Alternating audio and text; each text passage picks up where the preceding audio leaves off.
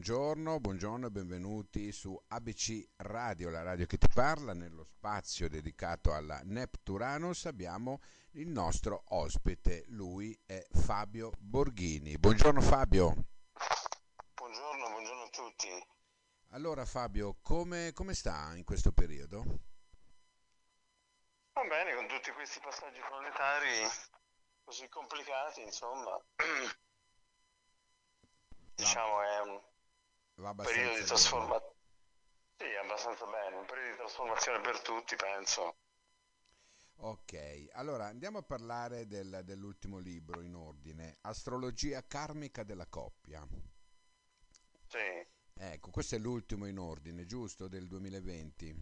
Altri sono precedenti e, ehm, e parlano di altre tematiche. Questo parla della coppia in particolare. Come mai ha, ha voluto affrontare... Dunque, questo si rifà un po' a uno studio di Jung. Sì. Perché Jung diversi anni fa, quando iniziò a interessarsi di astrologia, guarda caso, scrisse un libretto che, sulla sincronicità e lì si accorse che mettendo in esame una serie di persone, quindi di coppie, si accorse che alcuni andavano d'accordo e diciamo che alcuni non andavano d'accordo, dice per cui se voglio fare una piccola indagine astrologica, scrive due righe addirittura anche a Freud, gli dice, caro maestro, ti rimarresti estremamente meravigliato di questa cosa che sto facendo in questo periodo. E notò che praticamente lì aveva messo in analisi 100 coppie. Notò che per esempio quelle che andavano più d'accordo erano legate alla combinazione delle lune vicine, poi trovò quelle legate al sole e luna vicino e a quello degli ascendenti vicino Mm. Quindi questa cosa insomma un po' mi aveva incuriosito e dissi ma la voglio prendere questo spunto e provare a portarlo più avanti anche visto che per anni ho fatto il programmatore e avevo creato questo archivio, questa database che metteva in relazione per esempio le persone che avevano avuto dei grossi problemi e quelle che invece erano armoniche diciamo fra di loro. In effetti c'è un aspetto che per esempio crea un conflitto nella, il discorso della, persona, della personalità quando Sole e Saturno per esempio sono opposti o sono congiunti allora succede che c'è una, un polo di attrazione ma anche un polo conflittuale come se uno dovesse scegliere il rapporto conflittuale perché ha avuto poi un rapporto conflittuale con i genitori di stesso opposto ecco. per cui è determinante Quindi, no? il, il, um, il rapporto avuto con i genitori in questo studio? Eh sì, si vede appunto spessissimo quando specie nel tema anche al femminile di una donna, se il rapporto con il sole, che spesso rappresenta il padre, non è ben messo o è conflittuale con Saturno, poi si ripete questo schema di, di cercare lo stesso partner conflittuale. Quindi è abbastanza curioso, abbastanza insolito, ecco. Certo, certo. Però poi non è più insolito perché diventa un, un punto che va alla base anche un po' della psicanalisi, ecco. Ok. Per cui eh, lei ci ha messo circa 25 anni, abbiamo letto, per uh, statistiche. Beh, fare tante prove, il libro magari era già nato prima, questa è già una... No, no, le statistiche che sono state rielaborate, diciamo, no? Le statistiche in suo possesso. Ah, beh, sì, sì, quelle ancora forse non finiranno mai. Comunque quelle sì, sono risultate di una ventina d'anni. Sì. Ecco, ma c'è, c'è nella, in astrologia un un punto dove si può dire che due anime sono veramente complementari? Sì, non è un punto, non è nemmeno il segno di nascita, perché appunto in, in pratica noi prima di guardare il segno bisogna capire qual è la dominante, quella dominante non è data certo dal segno di nascita, per cui questo fa decadere anche il discorso dell'oroscopino giornaliero, insomma l'oroscopino giornaliero in quella maniera lì non può dire nulla.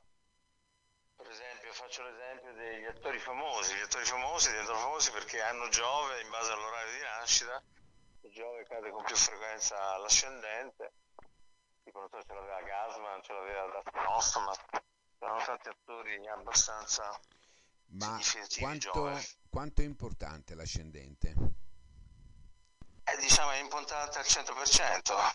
Ah, ok, perché io so che l'ascendente viene fuori nella seconda parte della vita, no? Questo mh, mm, mi hanno detto, adesso non so se è vero, se corrisponde no, no, quello viene fuori sempre, già appena uno nasce si vede ah. componente dell'ascendente. No, no, ma a livello caratteriale, no? Cioè a livello mh, mm, astrologico, l'ascendente quando comincia a contare? Conta già subito o viene fuori dopo?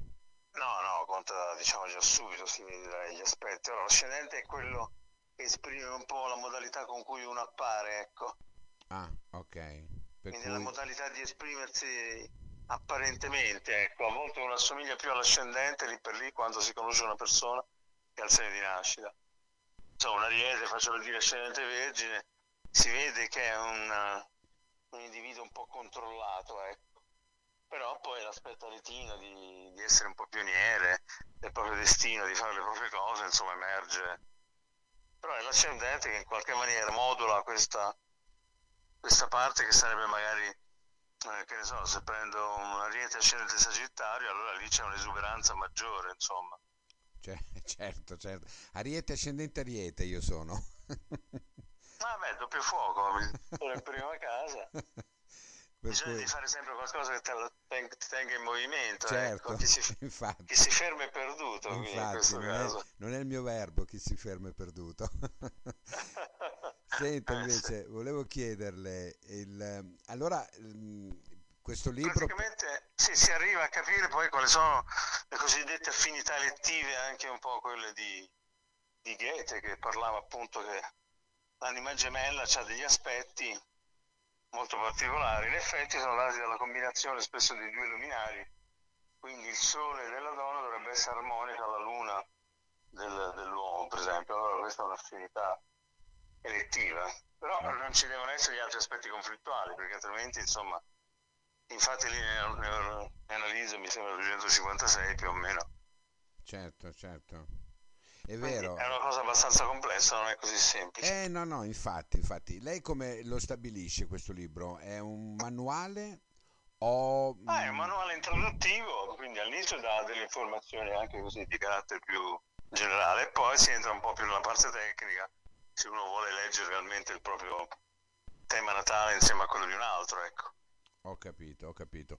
Anche perché il tema Natale è abbastanza determinante, no? È molto importante, sì. penso. Però una curiosità, mi sembra che lì ho messo anche il tema Natale per dire della, della coppia astrale Lennon-McCartney, che erano i due autori dei Beatles, no? Sì. Quindi è una coppia in questo senso artistica.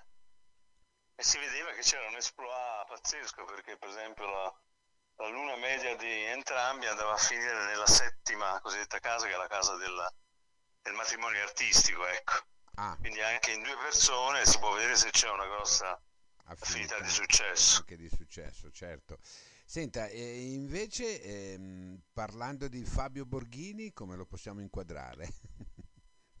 Ma eh, Fabio Borghini ha avuto un, un, lungo percorso, come dire, io sono nato come informatico, però ho sempre avuto questo pallino di questi aspetti astrali quindi produssi un software, parlo del 1982-83, il primo software in Italia perché non c'erano altri software.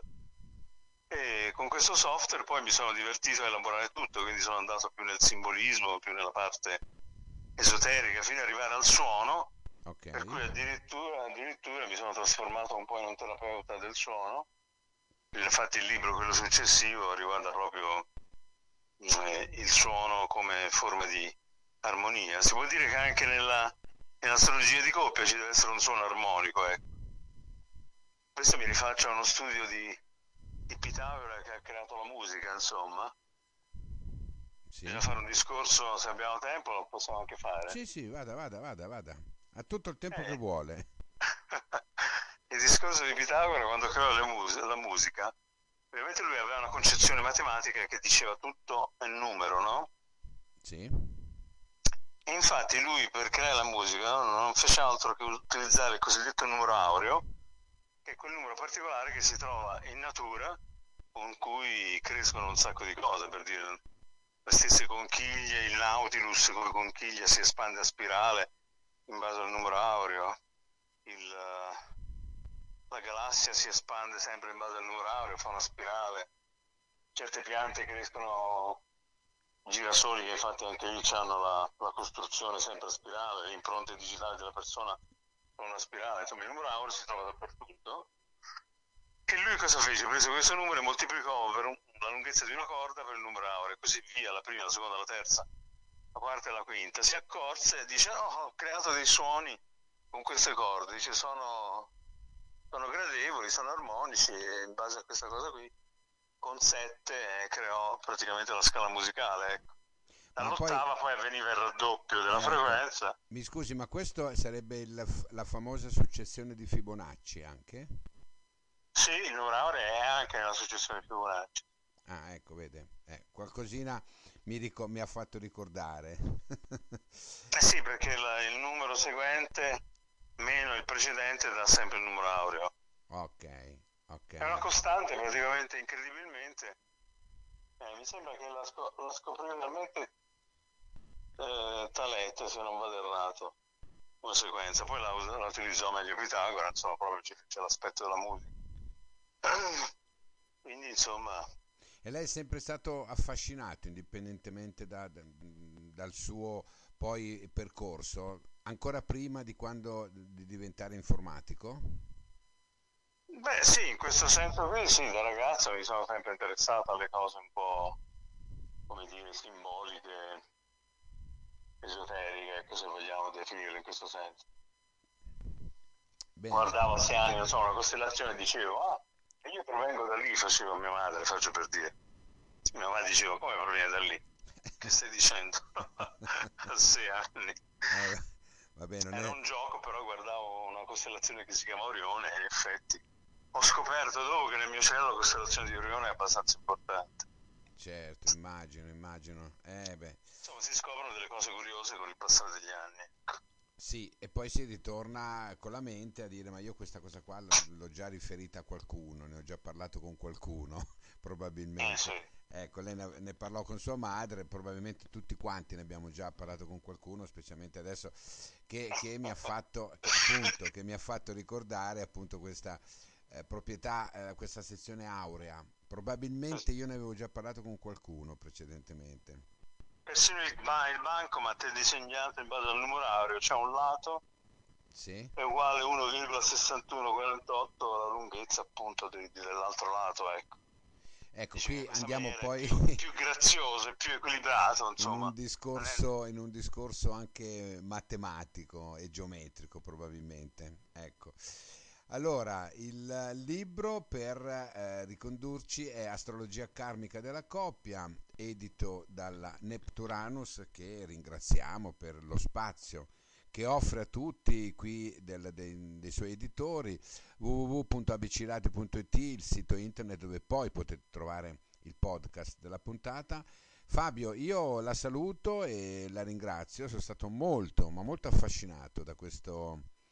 Poi è stato un piccolo sì, uh, ci vorrebbe più spazio effettivamente, è vero, ci vorrebbe più spazio per queste discipline. Come la potremmo inquadrare? Non è una disciplina, è proprio una scienza a questo punto. Beh sì, è una scienza umanistica perché si occupa dell'uomo e se ne occupa in una maniera anche approfondita se vogliamo. Insomma, in Inghilterra, a Londra faceva parte della, di una materia universitaria, era insegnata dal professor Eysenck Certo. Quindi era, era, coadiuvante. Poi tutto l'umanesimo dell'uomo, il periodo rinascimentale, l'astrologia è sempre stata molto rilevante. Ecco, bisogna vedere che chiaramente non, non ci si può ricondurre all'oroscopino perché quello lì non vuol dire nulla, insomma.